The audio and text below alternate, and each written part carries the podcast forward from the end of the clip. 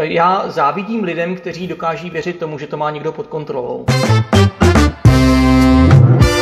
Kdo jsou přesně ti imigranti, před kterými nás straší někteří politici? Jak funguje dobrovolnická práce v uprchlických táborech? Proč jim Evropa nemůže pomoci? To vše se dozvíte v tomto podcastu. Posloucháte rozhovor mnoho světů. Dobrý večer, dámy a pánové, vítám vás u prvního streamu Mnoha světů v Jilemnici. O, korona, bohužel, pandemie nám zamezila v tom, abychom mohli dělat klasický festival. O, my jsme se však rozhodli, že festival dokážeme vlastně přenést i do online formy. A jsem rád, že tady můžu přivítat našeho prvního hosta, kterým je analytik, pomáháme lidem na útěku, dobrovolník a vlastně osoba, která v tomto tématu migrace je velmi zběhlá, Dalimil Petrelák. Ahoj, Dalimile. Ahoj, díky za pozvání. Uh, Dalimile, začněme u tebe. Jak se vlastně k práci pro pomáháme lidem na útěku dostal? Uh, na začátek asi řeknu, že práce uh, indikuje nějaký peníze. Já to zatím uh, už pět let dělám zadarmo, takže, takže je to spíš taková dobrovolnická činnost, eh, ale k tomu se třeba dostaneme ještě dál. Eh, každopádně já jsem eh, s migrací neměl až do roku 2015 nic moc společného. Nikdy jsem neviděl žádného uprchlíka, nikdy jsem se o to nějak moc hluboce nezajímal. Nicméně na konci srpna vlastně 2015, kdy se i v české televizi začaly objevovat záběry spousty lidí, kteří kempují na nádraží v Budapešti nebo někde na poli na Balkáně, tak jsem si říkal, hele, to je zajímavý, to je docela blízko, co se to tam děje, tak jsem tam s kamarádem vyrazil, odvezli jsme tam nějakou vodu, nějaký banány. E, takže tím začala moje, moje kariéra migrační, e, vlastně bylo to v půlce září 2015 a nějak jsem se tím začal víc zabývat, začalo mě to zajímat, takže jsem potom e, byl nějakou dobu v Srbsku na hraničním přechodu mezi Srbskem a Chorvatskem a potom v roce 2016 jsem vyrazil na nějakou dobu ještě do Řecka, vlastně na sever Řecka na makedonsko-řeckou hranici, kde tehdy byl jeden z největších uprchlických táborů na divoko v Evropě. A protože se ukázalo, že, že ta informovanost v českých médiích a nejenom médiích je velice nízká a velice zkreslená, tak jsme se tomu s pár dalšíma dětskama začali věnovat. Začali jsme připravovat nějaký výstupy pro to, eh, všimli si nás nějaký média potom, takže se na nás začali obracet a potom jsme vlastně, když se ta situace v Řecku změnila, tak jsme založili eh, nebo spustili misi v Bosně, respektive nejdřív v Srbsku, tam jsme byli asi dva roky v Srbsku a potom, eh, potom jsme přesídlili do Bosny, kde vlastně už, už rok přibližně eh, jsme zaregistrovaní a máme tam takovou menší, menší věc, eh, kde pracujeme a snažíme se těm uprchlíkům, migrantům pomáhat nějakým způsobem. S tím, že já teda nejsem úplně aktivní v tom terénu, protože mě to nedovolí moje zaměstnání a nechci, ne, nebo nemám šanci tam trávit moc času v terénu, ale věnuju se tomu velice intenzivně od počítače, komunikuju se spoustou lidí a dávám ty informace dohromady. Ty jsi už to teďka tak trošku nakous. Co vlastně je obsahem tvojí práce? Eh, ze začátku to byla čistě dobrovolničina ve smyslu rozdávat vodu, vařit čaj, rozdávat jídlo, mluvit s lidma, pomáhat jim, jak potřebovali. To byl, to byl hlavně ten podzim a zima 2015-2016. Eh, nicméně potom se to transformovalo spíš do, jak jsem zmiňoval, té práce u počítače, takže my jsme třeba nějakou, teď už nevím, jestli to bylo půl roku, tři čtvrtě roku, psali, psali vlastně každodenní reporty, kdy jsme mapovali tu situaci na Balkáně, zjišťovali jsme, kolik je kde lidí, kde jsou otevřené hranice, zavřené hranice, eh, takže jsem vlastně získal spousty kontaktů eh, mezi těma dobrovolníkama v terénu a, a potom v podstatě poslední třeba dva roky, dejme tomu, moje práce spočívá v podstatě čistě v tom, že píšu články, publikuju na deníku referendum, na Alarmu, na dalších, vystupuju v médiích, když, když o to média média mají nějaký zájem, česká televize, český rozhlas, aktuálně všechno možný. A účastním se i takový jakoby advokační činnosti, což je možná pochopitelněji řečeno trošku lobbying, kdy vlastně komunikujeme eh, s dalšíma lidma, ještě s politikama, s dalšíma neziskovkama a snažíme se tu situaci hlavně v České republice trošku někam posouvat, bohužel ne příliš úspěšně. přejdeme tak jako postupně k počátkům vlastně migrace. Vezmeme to trošku ve zkratce, protože je to poměrně obsáhlé téma. Teď aktuálně v řeckých táborech tak je 60 tisíc lidí, z toho vlastně okolo 20 tisíc je čistě na těch ostrovech v Egejském moři. Napadá mě otázka, vlastně kdo jsou ty lidé?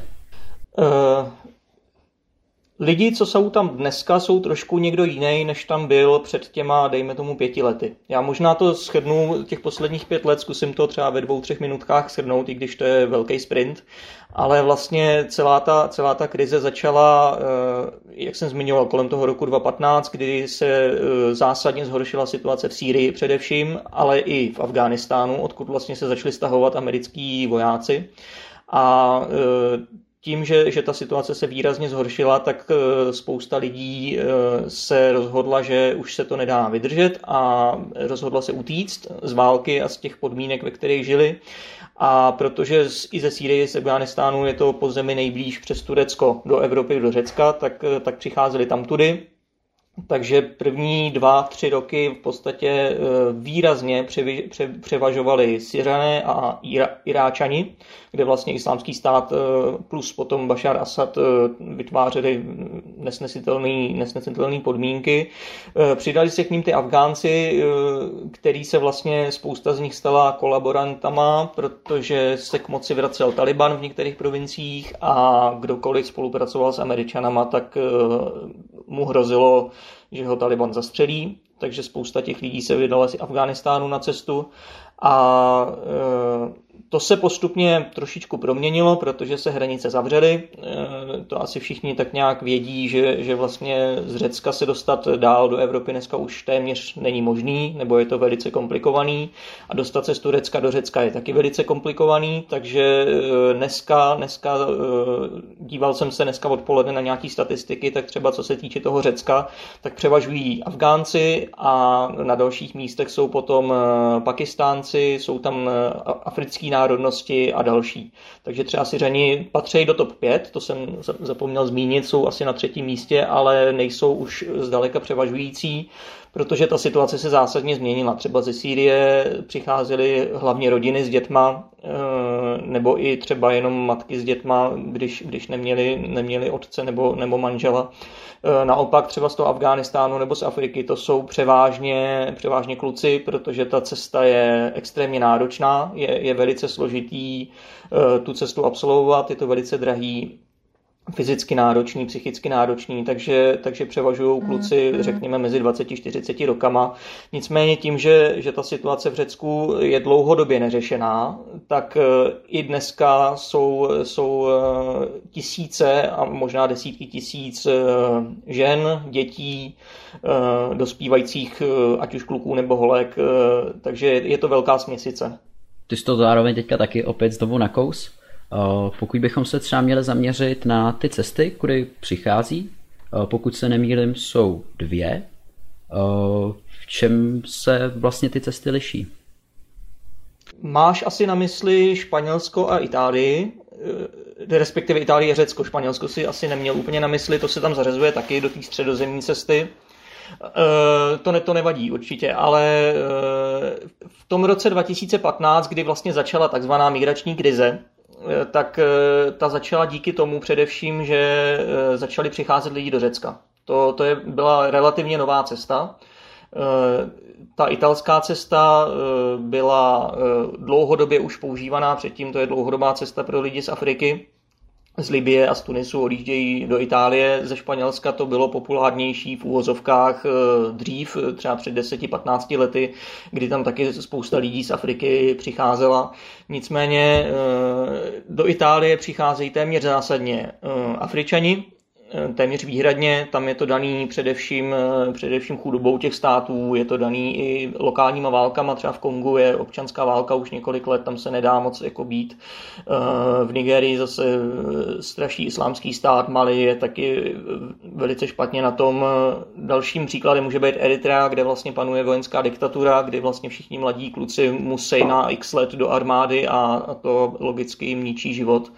Takže ty, to je ta italská, dejme tomu trasa, ta řecká, řecko-turecká, tam se to týká v podstatě výhradně téměř Sýrie, Afghánistánu, Iráku, jak jsem už zmiňoval. Pokud bychom, často se vlastně zmiňuje, zmiňují dva pojmy a to migrant z válečných zón a takzvaný, teď vypadlo to slovo, Ekonomický migrant. Ekonomický migrant, děkuju.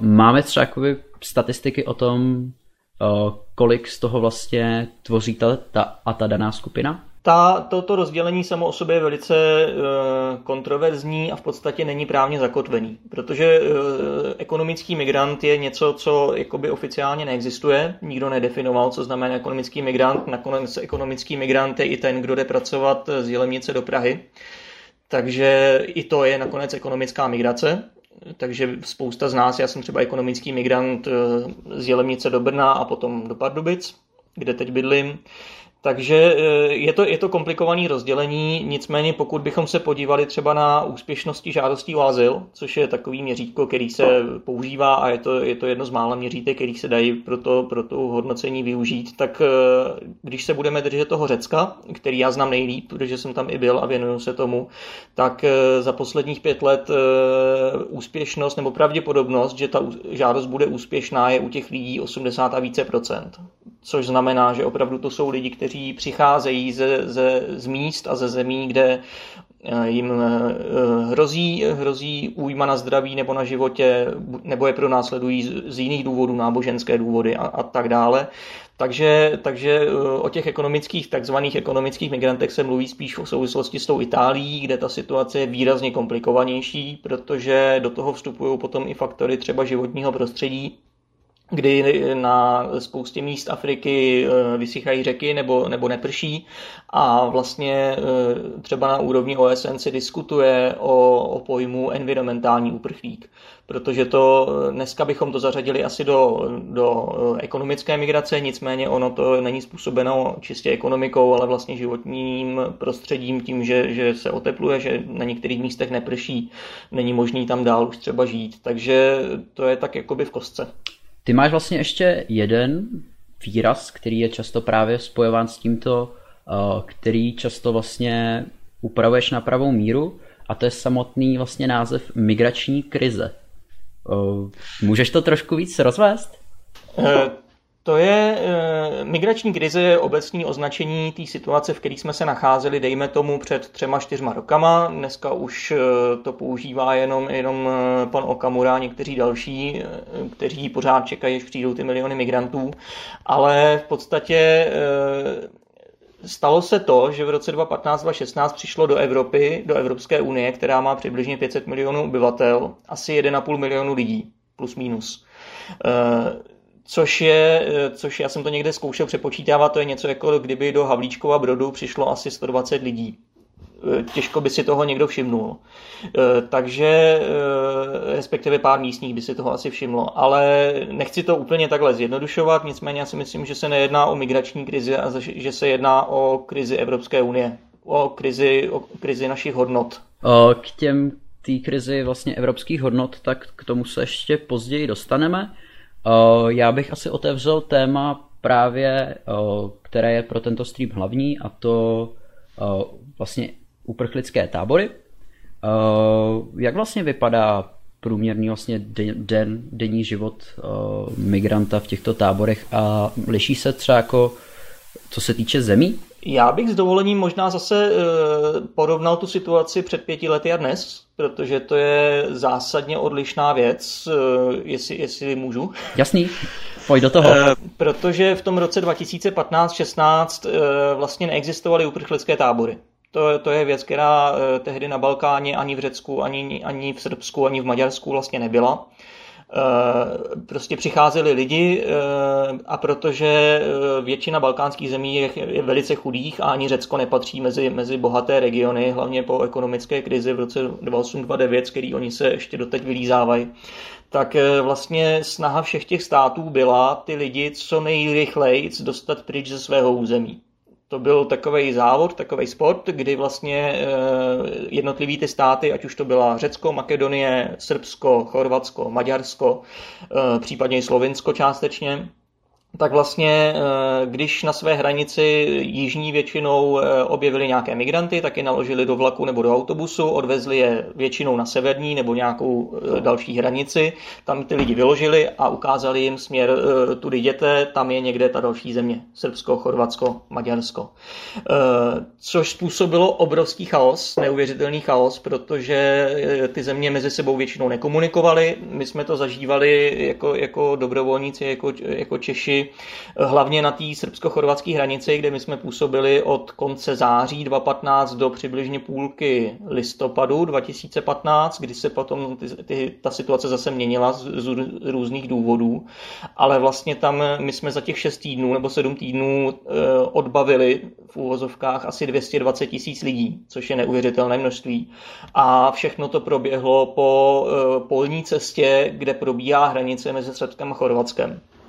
A tam docházelo ze začátku eh, k strašidelným výjevům, kdy, kdy eh, Chorvati tam postavili takové provizorní ploty a vlastně ty lidi se začali, protože nevěděli, co se děje, často byla i noc, tak se začali mačkat na těch plotech, byli tam děti, eh, byli tam starší lidi, invalidi a docházelo tam ke zlomeninám, k úrazům hlavy, prostě lidi se na sebe tlačili, nevěděli, co se děje. Eh, nám se potom podařilo, podařilo tam zorganizovat nějaký systém v tom smyslu, že když Srbové přivezli lidi autobusem, tak my jsme těm lidem vysvětlili, že není potřeba nikam utíkat, že je nikdo nehoní, že, že o nic nepřijdou. Domluvili jsme se s chorvatskou policií, že nám dávala vědět vždycky, když přistavili svoje autobusy aby, aby ty lidi odvezli ať už do, do nějakých táborů dočasných nebo někam dál na hranici. A protože Srbové a Chorvati spolu kvůli válce odmítají komunikovat, tak my jsme vlastně tvořili nějakou takovou mediační službu, kdy jsme s těma Chorvatama se snažili domluvit a pak se to docela i dařilo, s tím, že jsme tam pak vybudovali takový provizorní zázemí, vařili jsme čaj, vařili jsme nějaký jídlo, měli jsme tam sbírky oblečení, protože ty lidi často přicházeli v žabkách, v sandálech, eh, bez ponožek, bez teplého oblečení a ono v tom půlce října už úplně teplo nebylo venku. Takže, takže to byl, a takhle to probíhalo vlastně na všech těch hranicích, v Makedonii, v Srbsku, v Chorvatsku, v Maďarsku. Eh, byl to absolutní chaos, eh, prošlo takhle Balkánem asi 800 nebo 900 tisíc lidí za tu dobu bylo to něco, něco, něco, co už asi nikdy neuvidím, aspoň doufám. Eh, ale potom, co se vlastně všechny hranice zavřely, tak, tak bylo eh, nutné ty lidi někde teda ubytovat. Ze začátku to bylo taky hodně na divoko, to byl ten sever Řecka v roce 2016, kde jsem taky strávil nějakou dobu, kdy já jsem to přirovnával k tomu, že si člověk představí festiák, eh, já nevím, nějaký na louce, prostě se postaví pódium, dejme to místo pódia, tam dáme hraniční plot a 14 nebo 15 tisíc lidí tam necháme kempovat, ale ne tři dny, ale 6 měsíců. A pořídíme jim k tomu 20 tojtojek pro těch 14 tisíc lidí přibližně. Takže tak nějak to tam asi vypadalo. Eh, postupně se to zlepšovalo především díky neziskovým organizacím a dobrovolníkům, který tam vytvořili poměrně sofistikovaný systém eh, pomoci materiální a, a potravin. Lékaři bez hranic tam postavili kliniku, postavili tam nějaký hygienický zázemí, ale všechno to bylo vlastně na poli.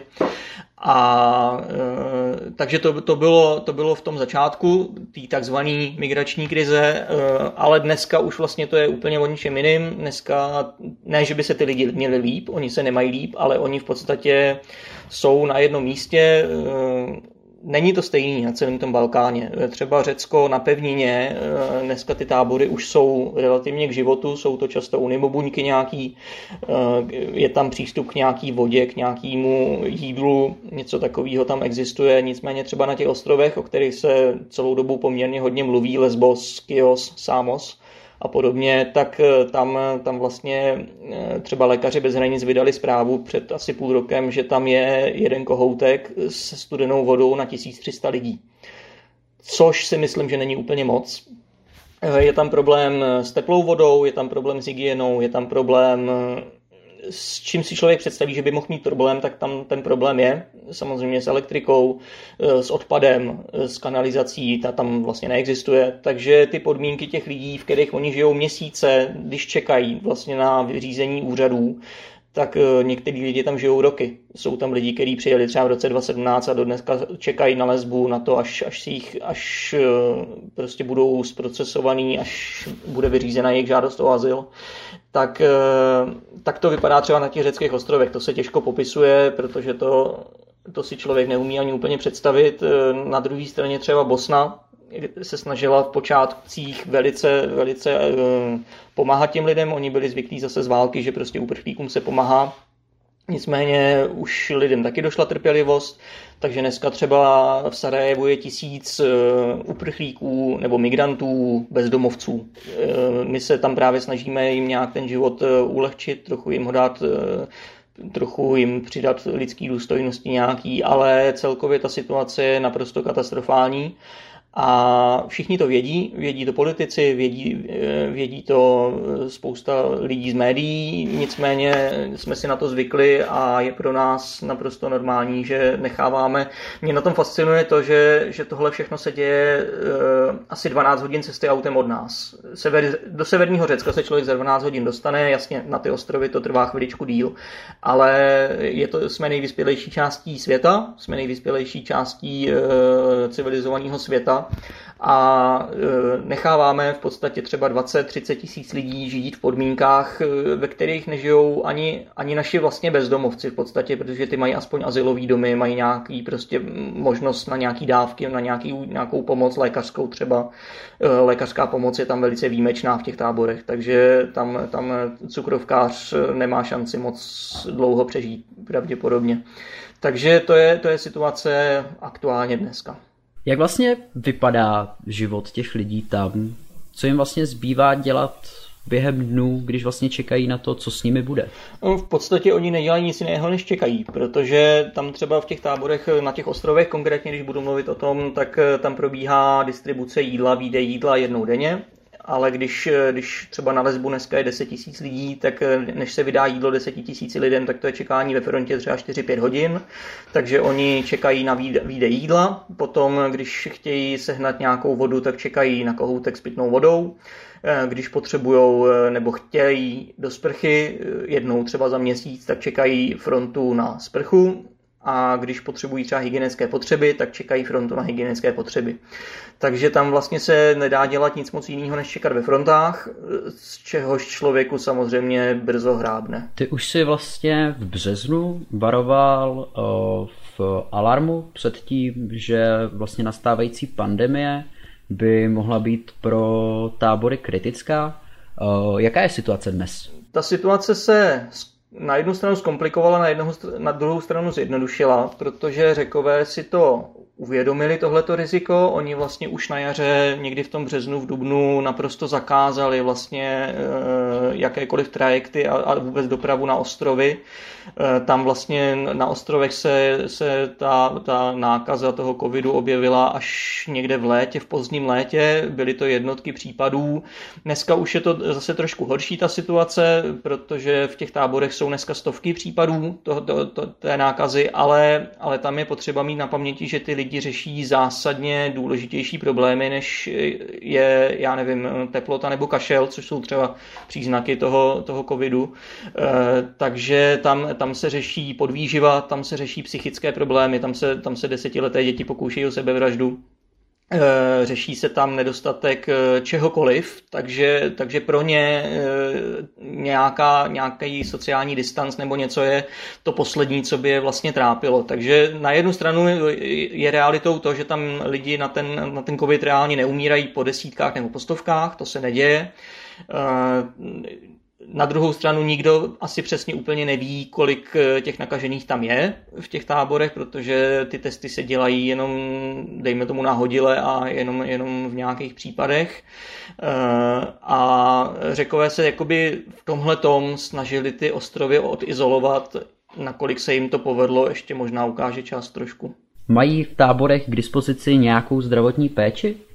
Eh, zdravotní péče je extrémně omezená a, a malá. Eh, velice vážné případy, například eh, předčasný porod nebo, nebo otevřená zlomenina stehenní kosti se vozí do místních nemocnic. Tam přece jenom ty doktoři takhle částečně, částečně fungují záchranka. Eh, co se týče léčby chronických nemocí, jako je, jak jsem zmínil, třeba cukrovka nebo, nebo eh, problémy se srdcem, nádory, tyhle věci se vůbec neřeší, to, to, na to tam ne, nemá kapacitu celkem nikdo. Částečně na, v některých těch táborech, ne ve všech, mm. jsou kliniky buď dobrovolných lékařů nebo třeba lékařů bez hranic, ty tam mají vlastně hlavně psychologickou pomoc, třeba tam řeší právě stovky těch případů sebepoškozování a dalších věcí.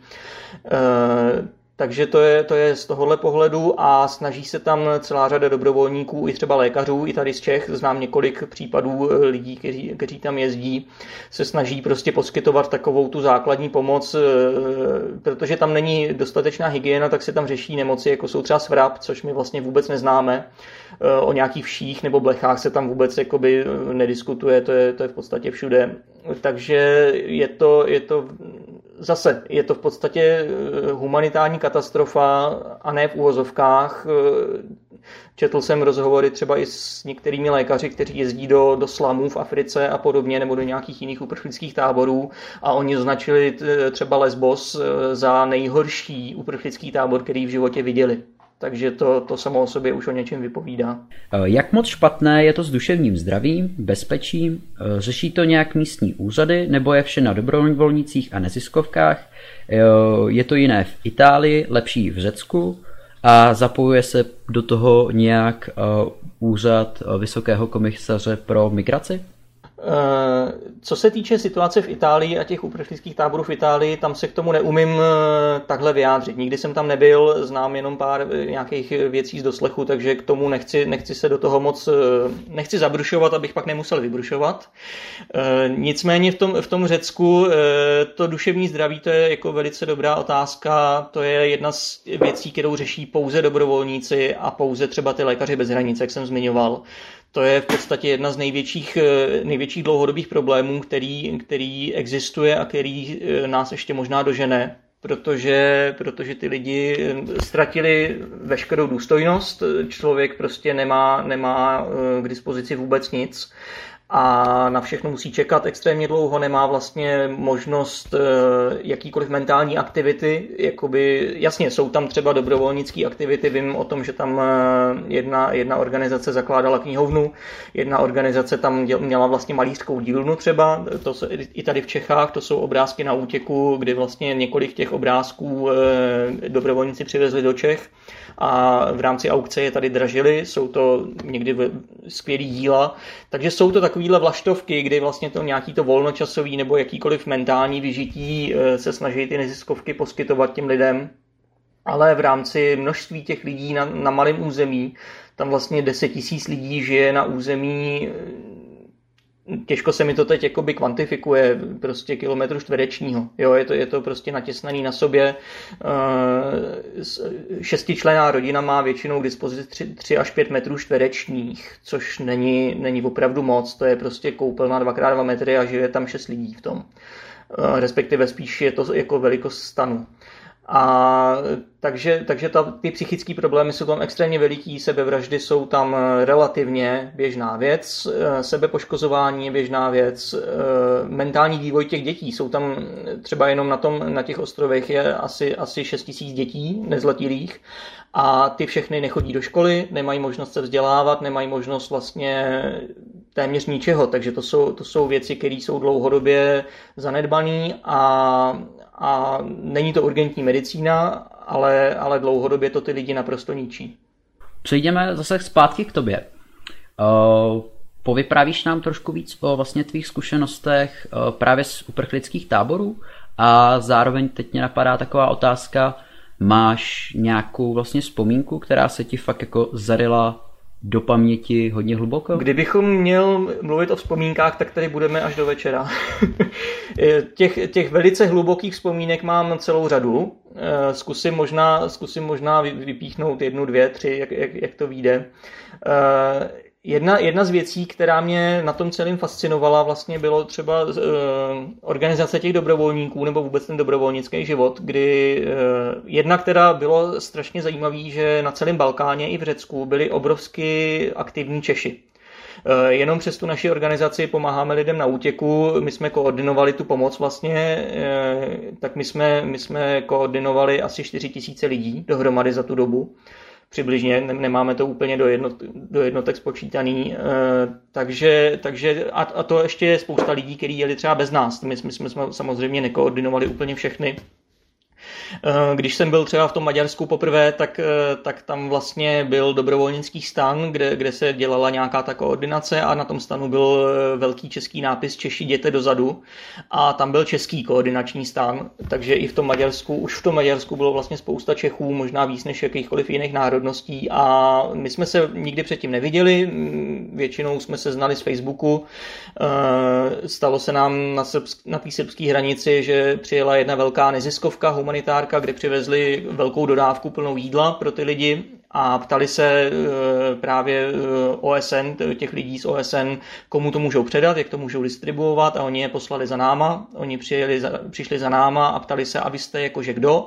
A my jsme říkali, my jsme Češi a známe se z Facebooku a bylo nás tam asi 30 a e, vlastně byli jsme tam jediná, nebo ne jediná, ale největší vlastně organizace, neorganizace, která to tam všechno nechci říct měla na povel, ale v podstatě jsme ty ostatní neziskovky za náma chodili s tím, že, že je potřeba něco koordinovat. Takže to je jedna taková, myslím si, docela zajímavá vzpomínka. A druhá, uh, přemýšlím, kterou vybrat.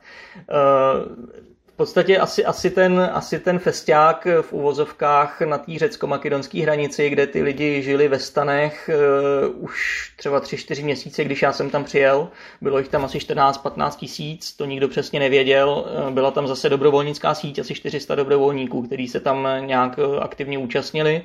A uh, podstatě tam třeba jedna z aktivit, kterou, který já jsem se účastnil nějakým způsobem, bylo prostě hrát si s dětma, protože tam byli 6, 8, 10, 12 letý holky, kluci, který tam běhali po poli nebo byli prostě špinaví, neměli co dělat, když přijeli nějaký jako běloši, jako dobrovolníci, my jsme všichni nosili vesty, aby jsme byli rozpoznatelní, tak prostě za náma eh, běhali, tak jsme si prostě hráli, ať už jsme čutali do myčudy, nebo prostě jsme jen tak se honili, nebo cokoliv dalšího a vlastně těm dětem to dělalo hroznou radost, protože oni neměli vůbec nic. Takže to nechci to zase prodlužovat zbytečně. Rád slyším, že jsme zanechali takhle velkou stopu. A Moria. To je název táboru, který hádám zaslechl i člověk, který se o migraci většinou třeba ani nezajímá. Určitě dost lidí zaznamenalo to, že ten tábor vlastně přednedávnem vyhořel Eh, mě by zajímalo, jaký stav tam byl vlastně předtím v tom táboře a jaký je teďka. Byl strašný a je dál strašný. A eh, rozveď tak... to, prosím. Eh, určitě, určitě. Eh, takhle Moria je takový symbol možná celý té celý tý uprchlické krize nebo migrační krize. Je to největší ten tábor, nebo byl, on už dneska není, byl to největší ten tábor v době, kdy byl postavený, tak měl kapacitu oficiálně asi 3200 lidí. Nicméně poslední tři roky tam žilo něco mezi 15 a 20 tisíci lidma což je pětkrát až sedmkrát překročená kapacita toho tábora vůbec. Eh, teď přes léto se to trošku zlepšilo, tam vlastně v době, kdy to vyhořelo, tak tam bylo asi 12 000 lidí, nebo 13 tisíc, eh, což je spíš kosmetická, kosmetické zlepšení než cokoliv jiného. A eh, v podstatě byl to na jednu stranu, to byl úplně nejlíp obsloužený tábor na těch řeckých ostrovech, protože byl nejviditelnější, jezdili tam všechny slavné osobnosti se na to dívat a plakat a nadávat a, a vždycky se vyfotit. Eh, bylo tam několik desítek neziskových organizací, které tam prostě poskytovali hygienické služby, zdravotní pomoc, volnočasové volnočasové aktivity, škola tam byla malá.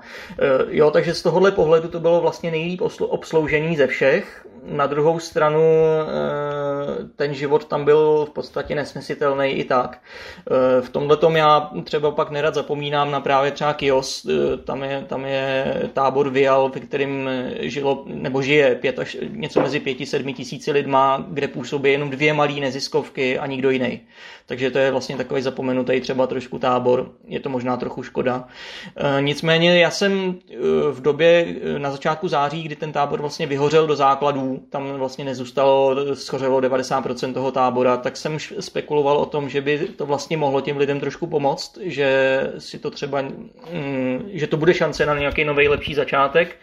Nicméně eh, řecká vláda ve spolupráci s UNHCR, což je právě ten vysoký komisař pro uprchlíky, jak už někdo zmiňoval, tak eh, postavili vedle toho kousek pár kilometrů eh, stanový tábor, který má teda kapacitu asi 9 tisíc lidí, což přibližně, nebo 10 tisíc, což přibližně odpovídá tomu počtu lidí, kteří tam eh, žijou dneska.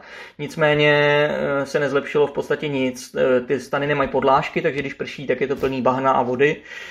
Když vlastně doteď tam nejsou sprchy zprovozněný žádný, doteď tam není žádná infrastruktura, co se týče distribuce hygienických pomůcek a těchto věcí. Navíc to řecká vláda se snaží oplotit, aby tam neziskovky nemohly na divoko v úvozovkách působit.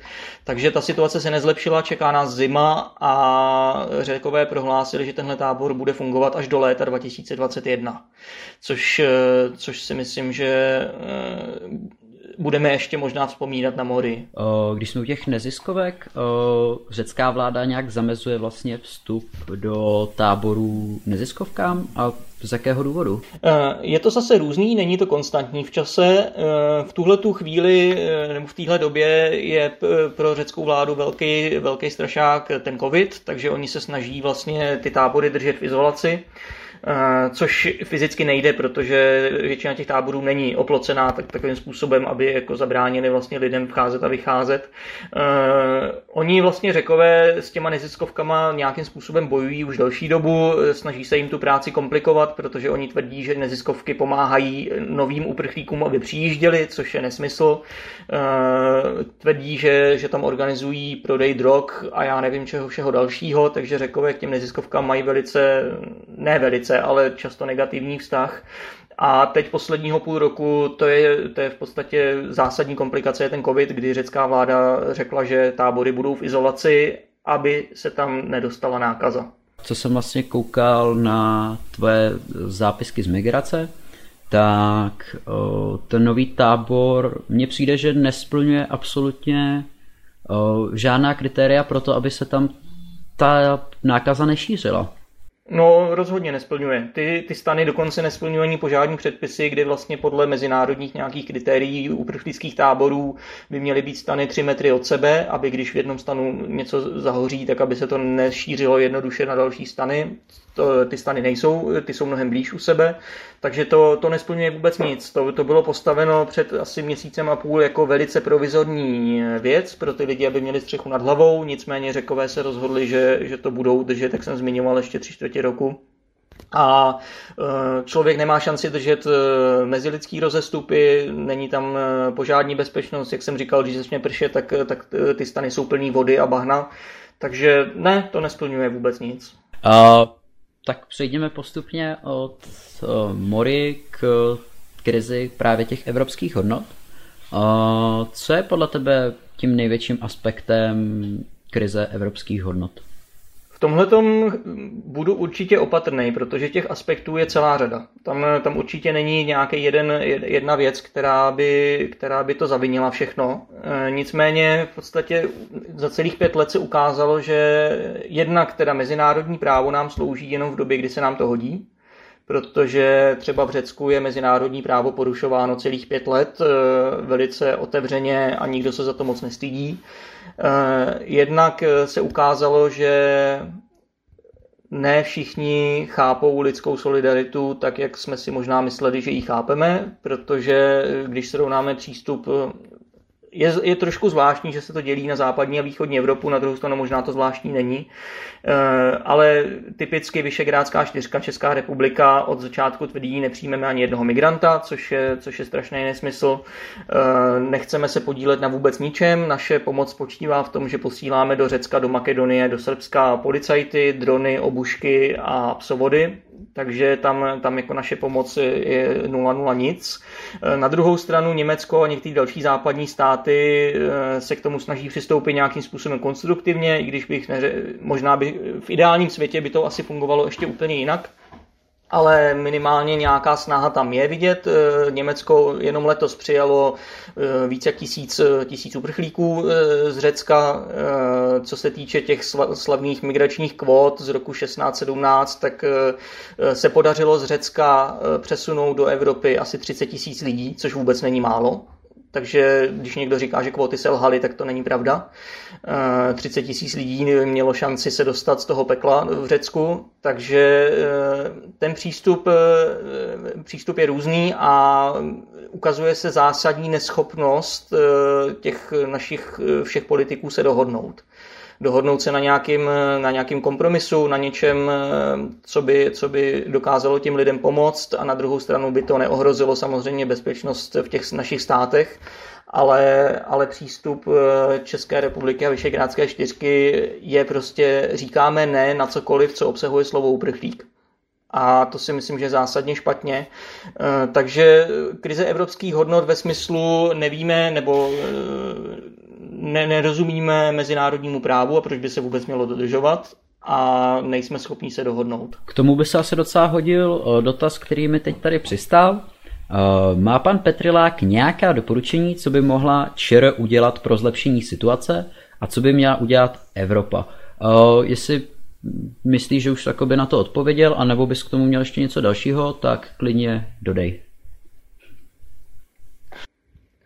No, eh, co se týče České republiky, tak my jsme klesli velice hluboko. My jsme klesli eh, do, do stavu toho, že my označujeme 15-leté děti za bezpečnostní riziko. Eh, s tím, že kdyby bylo bezpečnostním rizikem 15-leté děti, tak úplně nevím, jak fungují naše základní a střední školy teda.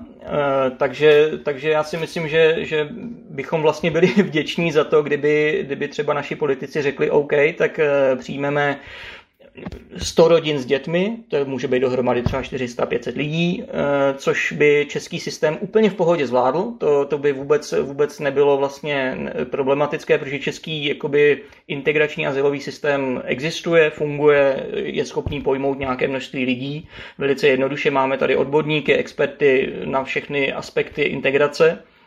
Takže eh, kdyby eh, Češi řekli, OK, pošlete nám sem během příštích třech měsíců 500 lidí, tak to by bylo to by bylo sci-fi. Eh, co se týče Evropy, tam, tam si myslím, že možná narazím na věc, kterou, kterou jsme se spolu předtím bavili, že probereme, to je ten migrační pakt. Eh, který vlastně Evropská komise představila na konci září a ten navrhuje nějaký společný evropský postup, protože tahle ta věc, to možná nezaznělo, to bych možná rád zdůraznil, tahle ta věc jde řešit pouze společným postupem. Eh, tady vůbec není šance to řešit eh, na úrovni jednotlivých států nebo skupin států, protože máme šengenský prostor, máme nějaké, nějaká pravidla, máme nějaké eh, i, i rozpočty a podobně, takže je možný jediný, jedině celoevropský, celoevropské řešení, o které se Německo snaží už dlouhou dobu. I Evropská komise se snaží předkládat různé návrhy. Za těch čtyři, čtyři roky proběhlo těch návrhů možná osm, možná deset. Nicméně Vyšegrádská čtyřka vždycky, vždycky řekla ne a nebudeme o tom diskutovat. Tam, tam to vždycky skončilo. E, nicméně, e, když bych ještě možná to rozdělil na dvě části, ta reál, reálná, reálné řešení je něco, co, si mysl, co, co teď navrhuje Evropská komise. To je ten migrační pakt, který mluví o deportacích lidí, kteří nemají právo na azyl, o rychlém procesu screeningu, rychlém vyhodnocení. To je všechno pozitivní, to jsou všechno pozitivní kroky s tím, že eh, potom tam je nějaká redistribuce těch lidí v rámci toho, těch, kdo dostanou azyl. Takže to je, to je v kostce. V nějakém ideálním světě, kde bychom eh, uznávali to, že každý lidský život má stejnou hodnotu, což my teď neuznáváme, tak eh, v tom světě bychom eh, dali každému jednomu člověku individuální možnost eh, požádat o azyl a žádost vyhodnotit a pokud by jí, a ty žádosti bychom vyhodnocovali na základě kritérií, která by opravdu měla nějaký smysl.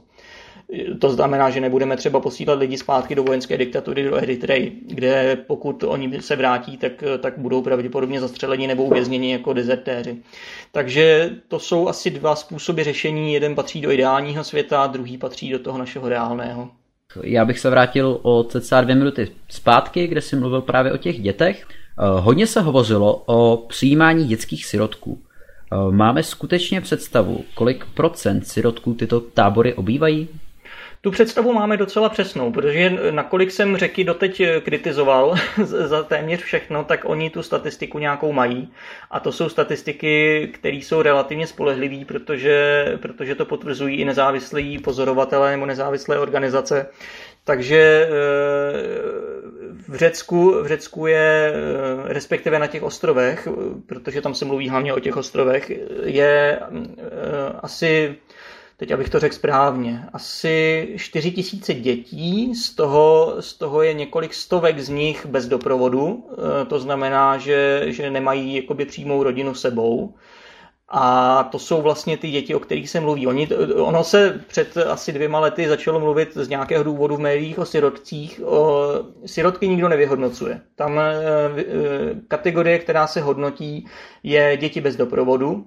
To znamená, že ty děti nemaj, nepřišly, nepřišly v doprovodu žádné dospělé osoby, která by byla jejich přímou rodinou. To znamená, že to nejsou rodiče, nejsou to prarodiče a nejsou to tety a strýcové.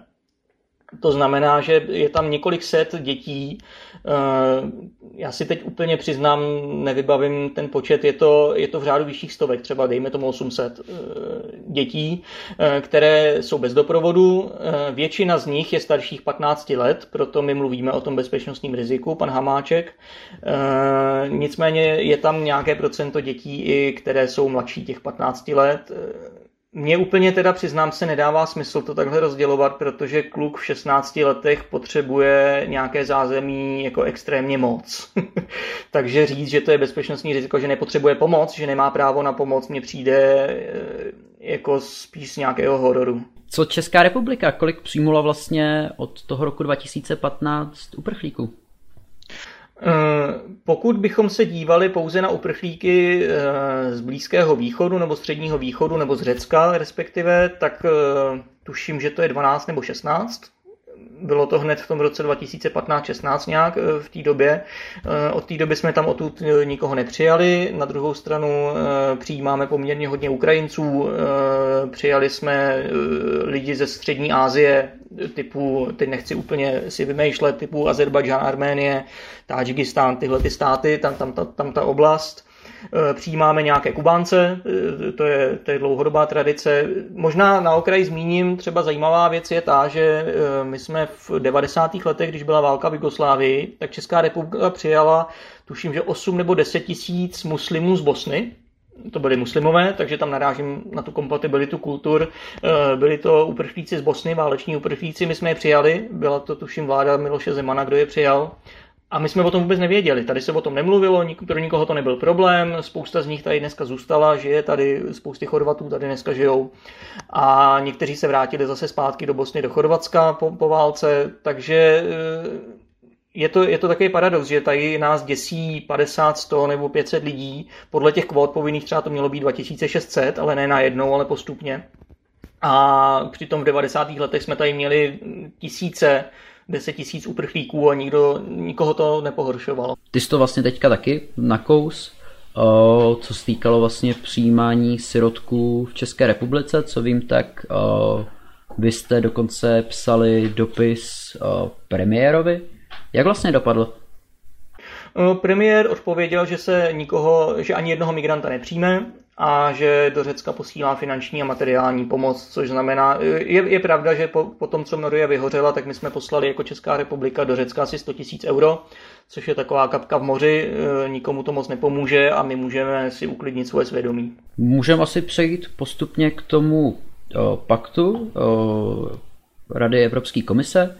O, ten vlastně pakt, co na mě působí, tak jde na ruku právě státům, jako jsou V4, kde přichází s tím modelem, že státy, které nebudou vlastně se zajímat o relokaci, tak se budou podílet na deportaci lidí, které, který nemají, kteří nemají právo právě na azyl. Jaká je šance, že vlastně V4 na tohle přistoupí?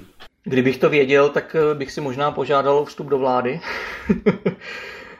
Ale eh, takhle, ten, ten návrh je z několika pohledů velice problematický. Na papíře vypadá hrozně hezky, ale když se podíváme na to, že třeba Češi mluví o tom, že nebudou přijímat migranty a mluví o tom, že by se měli ty lidi vracet do těch svých zemí, pokud nemají nárok na azyl. To je česká politika, česká, česká retorika. E, nicméně e, my nechceme nikoho přijímat a zároveň my neumíme nikoho poslat zpět, protože dneska státy, jako je Německo nebo Francie, nebo ty, ty velké státy, které tohleto zajišťují, tak mají úspěšnost návratů asi 40%, což je vlastně strašně málo to znamená, že 60% lidí se jim nepodaří vrátit do těch zemí, odkud přišli.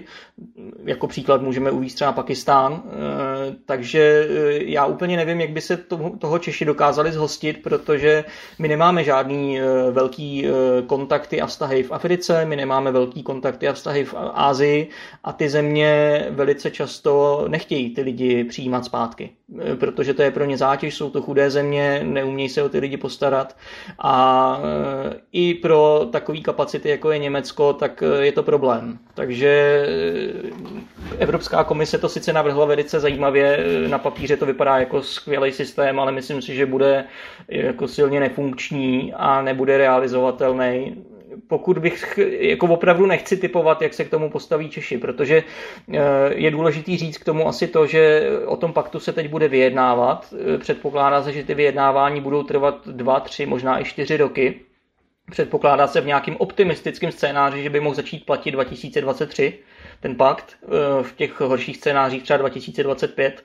To znamená, že, že u nás třeba budou za rok volby, mm, kdo ví, kdo je vyhraje. E, stejně tak budou volby v Polsku, budou volby i v Německu, v Rakousku, takže je to velice nepředvídatelné, jak, jak to může dopadnout. Já si troufám říct, že západní státy se na tom celkem dokážou shodnout, e, protože to vlastně trošku e, jakoby pokračuje v té jejich linii s tím, že vyhověli i nám, nejsou tam povinné kvóty, nejsou, je tam důraz na ochranu hranic, důraz na povinné návraty. Ty všechny důrazy tam jsou, nicméně českou, českou pozici si netroufám odhadovat. Když jsem procházel tenhle ten pakt, tak jsem tam narazil ještě na jeden problém. A to je, že vlastně ty státy, které se budou podílet na deportaci, tak mají 8 měsíců na to, aby to zařídili. Jinak musí vlastně přesunout dané lidi na své území a řešit to vlastně ze svého území. Na mě to působí, že je to docela nereálné, zvláště u států V4. Rozhodně jo, eh, jak, jak jsem zmiňoval, eh, státy V4 nemají kontakty ani v Ázii, ani v Africe, většina z nich, takže my neumíme ty lidi vracet a proto by to samozřejmě mohl být problém. Eh, nicméně, pokud my jsme součástí Evropské unie a řekneme, nechceme přijímat žádné migranty, tak nám nic jiného nezbyde, než možná si ty kontakty vybudovat. Ale to už zase trošku věštíme z křišťálové koule. Jak správně informovat o migrační krizi? V poslední době vlastně, možná jste zaznamenali i ostatní vlastně události, které se děly okolo novinářek Klitsperová a Kutilová, u kterých se pak jakoby ukázalo, že například o těch již zmiňovaných syrských upr- o, sirotcích tak informovali poměrně špatně. To téma vlastně informovanosti ohledně migrační takzvané migrační krize, tak už se vlastně táhne už pod spíš toho roku 2015 a nepřijde mi, že by třeba česká média v tomhle nějak postoupily. Tak ono eh, na jednu stranu se těžko informuje o něčem, co jako dlouho trvá, protože ono pořád přinášet třeba jakoby nějaký informace nebo příběhy z těch řeckých táborů je komplikovaný, protože ta situace je dlouhodobě špatná, eh, je to, je to dlouhodobě prostě neřešená situace, nicméně pro média, rychloobrátková média, to je těžký téma, protože ty potřebují, aby se něco dělo, aby byly nějaké události.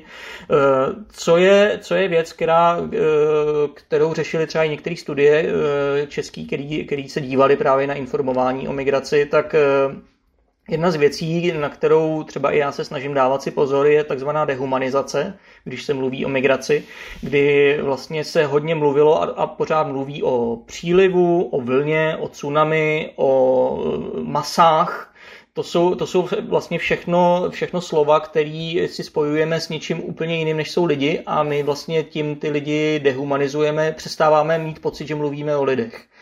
Ne třeba úplně vědomně, ale podvědomně to hraje obrovskou roli. A tohle to třeba český média často používali a používají doteď, eh, což si myslím, že je jeden ze zásadních problémů, protože můžeme mluvit o tisících lidech, můžeme mluvit o spoustě lidí, můžeme mluvit, ale pořád tam jsou ty lidi, ale ne, nemluvíme o vlně, o tsunami, právě o těchto, o těchto jakoby strašidelných věcech, který, který automaticky v nás vyvolávají pocit, že to je něco negativního. Protože když to vezmu trošku eh, ze, ši, ze široka, tak eh, migrace byla je a bude, eh, vždycky byla, eh, ať postavíme sebe větší zeď nebo sebe vyšší plot, tak vždycky ty lidi se sem dostanou nějakým způsobem. To je vidět i na té balkánské trase, která je dneska zadrátovaná a třeba Bosnou za minulý rok prošlo 20 tisíc lidí, i když tam jsou ploty na každém rohu. Takže ploty nejsou řešení. Eh, s tím, že samozřejmě je potřeba nějaká organizace, nějaká kontrola, ale co se týče komunikace o migraci, tak tohle si myslím, že je jeden z bodů, na který, který je srozumitelný i vlastně pro nás, když o tom mluvíme my. Máš teda nějaký aspoň jeden klíč, kterýho by se měly vlastně česká média držet, aby se informovanost Čechů o krizi, o takzvané krizi, zlepšila? To je velice těžká otázka. Já nejsem ani mediální odborník, žurnalistiku jsem nestudoval. Je, je určitě potřeba říct, že i v českých médiích je celá řada novinářů, kteří o tom informují velice dobře, velice objektivně, vyváženě, eh, snaží se dohledávat informace a to nemyslím tím, že se zeptají mě, oni se ptají i spousty jiných lidí, ale, eh, ale existují. Eh, je to Tereza Englová, je to Petra Procházková, lidi z české televize se snaží k tomu tématu přistupovat velice zodpovědně. A určitě, určitě spousta dalších, ne, ne, nevymenoval jsem zdaleka všechny. Takže, takže ta situace není nějaká katastrofální nebo něco takového. Je to spíš problematický, protože ta situace je nepřehledná, ta situace je komplikovaná, ta situace eh, je, je, trvá nějakou dobu se dostat do toho problému a když je něco komplikovaného, tak pak je potřeba hodně snahy a inteligence a času, aby člověk to dokázal v několika větách, který ty média mají, předat těm lidem. Takže, takže určitě je co zlepšovat, ne, nemá smysl naskakovat na nějaký senzacechtivý e, výkřiky. Možná obecný problém českých médií je to, že když někdo řekne něco kontroverzního, tak ho média použijou, protože to se líbí, budou se prát, budou se hádat. To, to si myslím, že nemá smysl, takže myslím si, že k migraci by se neměl vyjadřovat, já nevím, uh, Ilona Čáková třeba. Ta je teď populární zase z jiného důvodu, ale prostě tyhle ty lidi si myslím, že jako uh, nemá smysl, aby média oslovovali, naopak uh, používejme odborníky a že jich tady v Čechách máme. To, to, to jsou prostě spousty lidí eh, v OPU, eh, Martin Rozumek, eh, SIMI, spousta dalších organizací, Člověk v tísni. To jsou lidi, kteří tomu rozumějí, žijou v tom tématu a dokážou o něm mluvit. Takže pojďme, pojďme to udělat jako u všech jiných témat, takže poslouchejme odborníky. Když už se tady zmínil tu Ilunu Čákovou, dá se nějak bojovat proti dezinformacím? Myslím si, že až na to někdo přijde, tak dostane Nobelovu cenu míru potom. Takhle eh, bojovat proti dezinformacím, ono, že jo, eh, když člověk něco vypustí z pusy, tak eh, to udělá během deseti vteřin, ale pak trvá deset minut mu to vyvrátit, protože člověk, když chce být poctivý, tak si dohledá nějaký informace, k tomu dá nějaký kontext, teď to se píše a už to nikdo nepřečte potom, protože to je dlouhý a nuda. Takže vypouštět dezinformace je hrozně jednoduchý a jako to, to, co asi má nějaký smysl, je mluvit s lidma, s kterými chci mluvit, nebo dokážu mluvit, nebo který chtějí mluvit se mnou ty lidi. To znamená rodina, kamarádi, když já vím něco, co oni třeba zjevně eh, ne úplně přesně pochopili, nebo si přečetli někde něco jiného, tak jim to zkusím říct. Pokud eh, mě znají a respektují, tak, eh, tak mě třeba budou věřit a pomůže to. Na druhou stranu se snažím nebýt jako, jako třeba pan Cílek, který ví o všem všechno a ke všemu se vyjadřuje. Takže já se držím eh, migrace, držím se té problematiky Řecka, Balkánu a nevyjadřuju se k tomu eh, k dezinformaci o delfínech v Atlantiku, protože o nich nic nevím. Uh, tak mě napadá, kdybych třeba příští rok a situace by byla lepší, se rozhodl, že pojedu například vlastně ve spolupráci s vámi někam dobrovolničit tak o, kam vlastně vysíláte své dobrovolníky a co je tak většinou čeká za práci? Uh... My, my, jak jsem zmiňoval, máme, máme naši misi v Bosně, takže my, my, my působíme v té Bosně s tím, že pokud někdo touží potom i do Řecka, tak máme kontakty na další organizace, které to dokážou nějakým způsobem zajistit nebo zprostředkovat.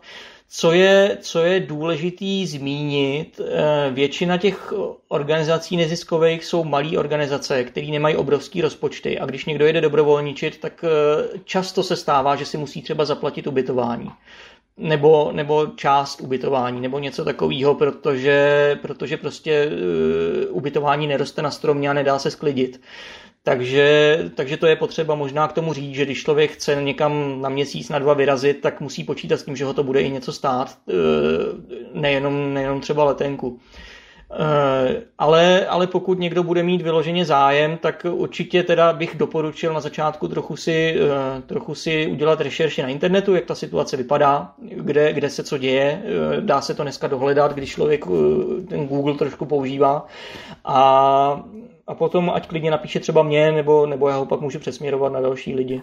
Abychom uzavřeli toto téma dobrovolničení, máš něco, co by mohlo potenciální dobrovolníky navnadit, případně motivovat k tomu, aby vyjeli jako dobrovolníci? Motivovat, já spíš lidi straším, to je takový můj koníček. ale, ale takhle pokud, pokud člověk chce opravdu, opravdu zblízka zjistit, zjistit, co se děje a třeba odkud ty lidi jsou a co, co mají za sebou, co prožili nebo v čem oni žijí, tak, tak není lepšího způsobu.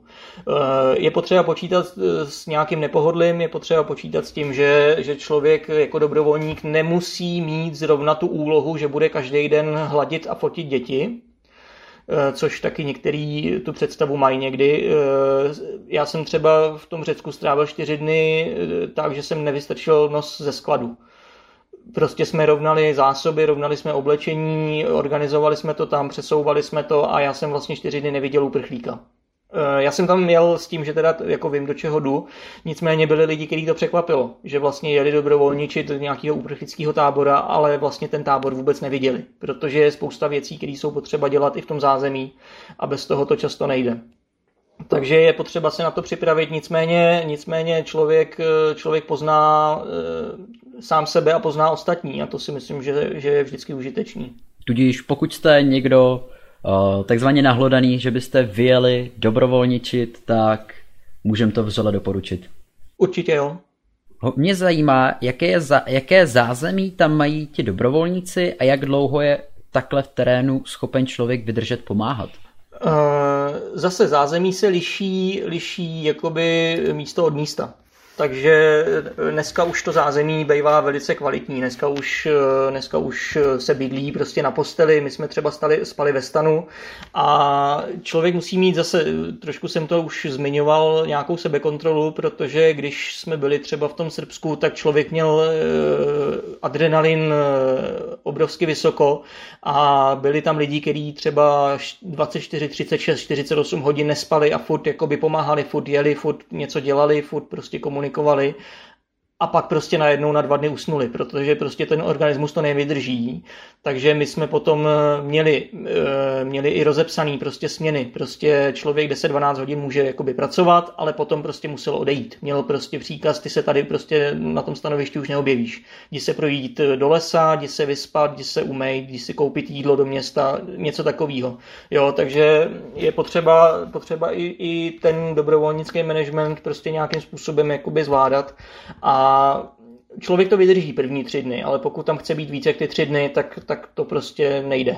Toto tělo už potom nedá. O, máš ještě třeba něco na závěr, co bys chtěl vzkázat takhle světu skrz tento stream? Mějte se rádi. Mějte se rádi, ne? Jako, já si, jako, používejte hlavu, to asi jako tak bych to asi jako skrnul, protože nevadí se na nás miliony migrantů, nejsou to nejsou to všichni zlořezové, kteří nám chtějí vlíznout hlavě a znásilnit nás nebo naše manželky. Jsou to lidi, jsou to lidi jako my, jsou to lidi, kteří prožili nepředstavitelné věci, i když to je, dejme tomu ekonomický migrant, tak to prožil něco, co my si v životě si nedokázali ani představit, že žijeme ve světě, který je plný luxusů luxusu, obrovského luxusu a, a zkusme, zkusme si uvědomit, že, že my se máme strašně dobře, ale jsou lidi, kteří se nemají strašně dobře. Já ti strašně moc, Dalimele, děkuji za tento rozhovor. A zároveň bych vás rád pozval vlastně na zároveň Dalimelu Facebook, kde jsou zápisky z migrace, kde ve stručnosti téměř snad každý den se dozvíte novinky. Už ne, už ne. Tak téměř. celkem často se tam rozvíte právě novinky stručně, co se týče migrace, tudíž pokud se nechcete hloubkově zajímat vlastně o migraci, ale to téma vás nějakým způsobem zajímá, tak Dali Milovi zápisky z migrace mohu pouze doporučit. A to je za nás všechno. Děkuju moc, jmenuji se Jakub Ježek a tohle byl rozhovor s Dalimilem Petrilákem. Mějte se krásně. Díky moc, díky moc, mějte se. Naschledanou.